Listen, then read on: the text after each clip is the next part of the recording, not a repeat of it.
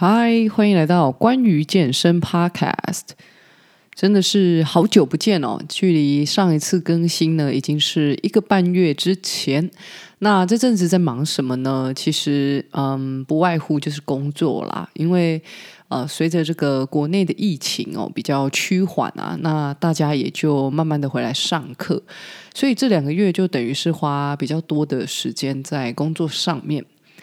一方面就是要做各种准备啦，就是接下来可能疫情啊会再爆发，当然是不要有这种状况最好，可是就是有过去的经验，就还是要做一些打算。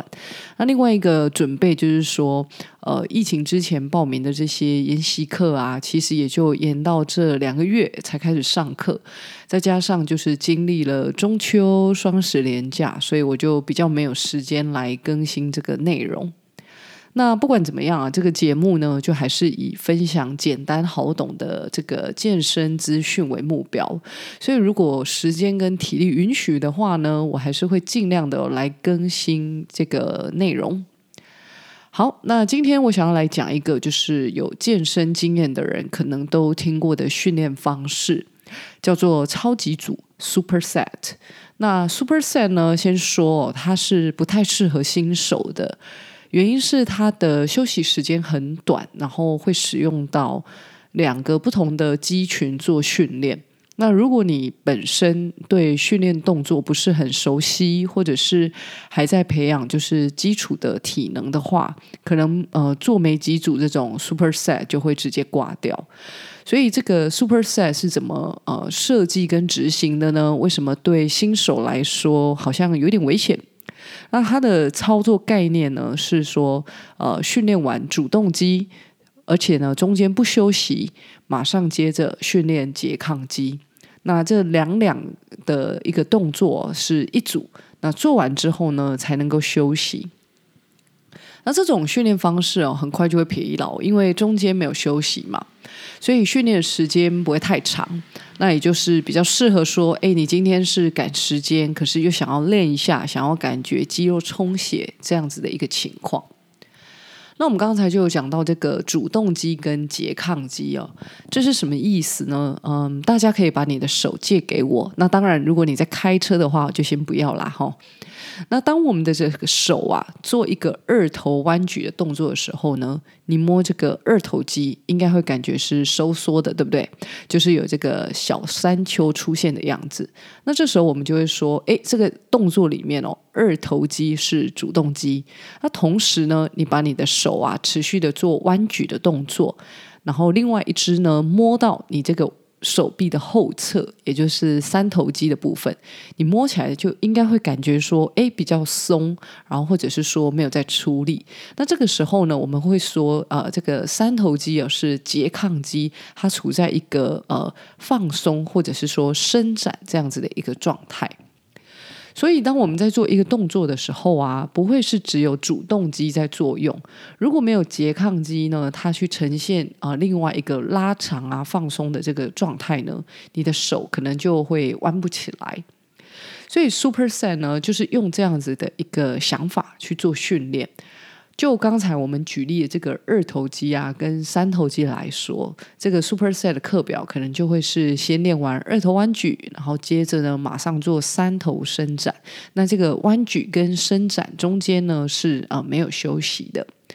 那除此之外呢，这个不只是手有可以这样子的一个练法，还有其他的组合、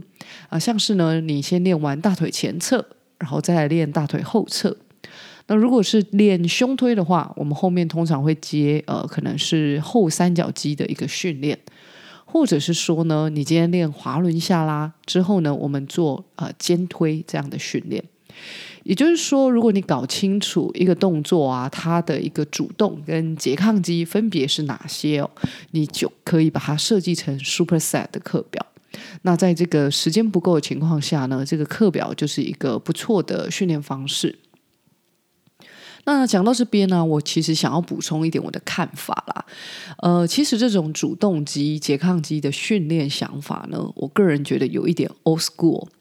不是说这种 old school 不好哦，就是说当我们越去了解人体如何做出训练动作的时候哦，其实会发现肌肉没有那么单纯，可以被我们分成主动肌跟拮抗肌。呃，也就是说一个动作它其实是相当复杂的，它不会是我们认为它是主动跟拮抗然后就可以去概括整个动作的一个完成。比如说啊，跟肩膀相关的动作，你会发现呢，呃，假设我要做一个肩膀的一个往上推好了，其实它涉及非常多肌群同时作用在这个当中。比如说深层的呃这个稳定肌群，它必须呃维持这个肩胛骨位置。那同时呢，也会有很多条肌肉呃拉着肩胛骨，可能做一些呃旋转，或者是呃做一些前引这样子的一个动作。所以这个时候你要去分说谁是主动谁是拮抗，其实是有难度的。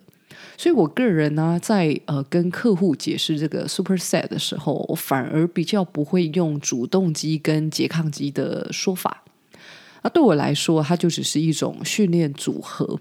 呃、只是说你不要去做到一个同类型的动作就好。比如说、呃、假设我今天刚做完杠铃的胸推，然后我马上接哑铃的胸推，那其实这两个动作是一样的嘛，他们都是、呃、一个胸的推的动作。那实际上呢，我们在做 Super Set 的时候、呃、把它们错开其实就 OK 了。比如说呃，我们是深蹲然后马上做完伏地挺身，其实这样子我就认为它是一个 super set， 不一定说呃一定要呃深蹲做完然后马上去做大腿后侧的训练才叫做是呃 super set。 这是我自己个人的一个定义啦。那当然如果你、呃、上网搜寻、呃、超级组 super set， 基本上大家都还是以呃主动肌跟拮抗肌的概念来做讲解来做定义。那实际上呢，我们在训练的时候、哦、只要有一个错开，我觉得呃就是一个很好的训练组合，那也可以去达到说我要省时间的这样的一个目的。那最后还是要提醒一下，因为 Super Set 的动作中间啊是没有休息的，所以对体能来说是非常大的考验，所以新手呢是不建议尝试。那如果你因为时间的缘故，或者是说你很喜欢追求这种训练后啊充血的感觉，那你就可以在这个运用 Super Set 训练之前呢，啊，请一定要补充一下碳水化合物哦，像是地瓜啊、吐司之类的。那这些食物呢，他们会供应糖类，呃，可以在这种就是你急需体力的时候转成热量，那你就可以避免说因为这个训练强度太高啊、哦、会有这个体力不支啊、头晕等等的一个状况，那也许就可以比较顺利的来完成这个 Super Set 的训练。那这部分呢，就请大家要多加留意咯。OK， 那之前有说过，这一集开始每一集的结尾都会有我个人的推荐时间。那这次呢，我要推荐的是 VERVE 运动机能服饰 V E R V E。 那之前其实我就有看过这个品牌啦，那对他们的服饰的评价蛮有印象的。这个评价呢，是指这个价格很亲民的意思哦。以呃这个机能服饰来说，他们一件上衣的单价大概都在一千块以下，有些系列甚至不到八百。那我想比一些呃常见的运动品牌来说，其实是算便宜哦。那不但很适合运动穿哦，它休闲的穿搭也是很好看的。那后来呢，这个 VERVE 啊，他们就联系我啊，请我试穿这个亲肤系列。那前阵子比较热嘛，那我就会呃试穿他们家的一个衣服，呃出门跑步，看看这个亲肤呢到底有没有在流很多汗的时候还是维持很好的一个机能哦。然后后来发现说，哎，即便我流很多汗，我也不会觉得这个衣服变得很厚重，或者是皮肤很黏啊，很想赶快脱掉这个衣服。有时候你穿 T 恤出去跑，那个 T 恤后来吸水嘛，就会变得很厚，然后很闷热，排汗就不容易这样子。那我穿 VERVE 的衣服呢，是感觉呃没有这样的困扰。那现在大概穿了两个多月啊，就是反复的水洗，都还没有看到这个衣服有什么样的一个问题，比如说领口变松啊，或者是、呃、衣服变大哦，基本上都还是跟新的一样。那最近天气就变冷嘛，那他们也有推出这个连帽的长袖，那价格一样就还不错，不会到很夸张。所以我个人觉得呃，如果你有呃需要这个换季的添购衣物的话呢，是可以尝试、哦、他们家的一个衣服。那我自己是比较喜欢在换季的时候趁店家就是促销这个夏季的服饰哦，就连带了买一些短袖回去这样子。那、啊、如果你最近呢有想要添购运动服饰的话呢，就欢迎你到 VERVE 官网做选购 V E R V E。那结账的时候呢，可以输入我的折扣码 V V G W E N， 还可以再享更多的优惠哦。